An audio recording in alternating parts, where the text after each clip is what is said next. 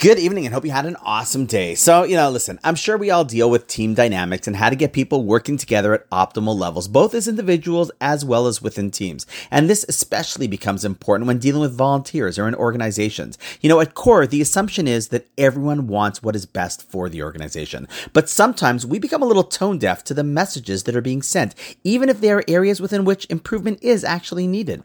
You know, I remember seeing a beautiful quote once that read, One is meant to criticize in order to uplift not in order to destroy. You know, there's a way to convey messages to others respectfully, and Jewish values are as important in these areas as in ritual law. You know, when the Torah talks about counting Jewish people, it uses the word se'u et rosh, which is translated as count the heads of each person. But the actual word se'u in Hebrew means to lift up. So that in essence, the Torah is saying, lift up the head of every person. So why does it choose to use the word se'u or lift up?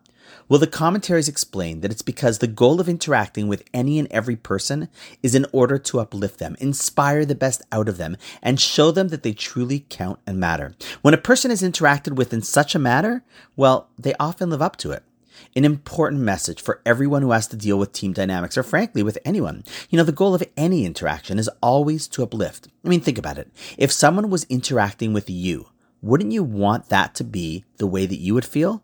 So why not make others feel that way too when you're interacting with them? And so on that note, wishing you and those you interact with an awesome night. And I look forward to seeing you tomorrow.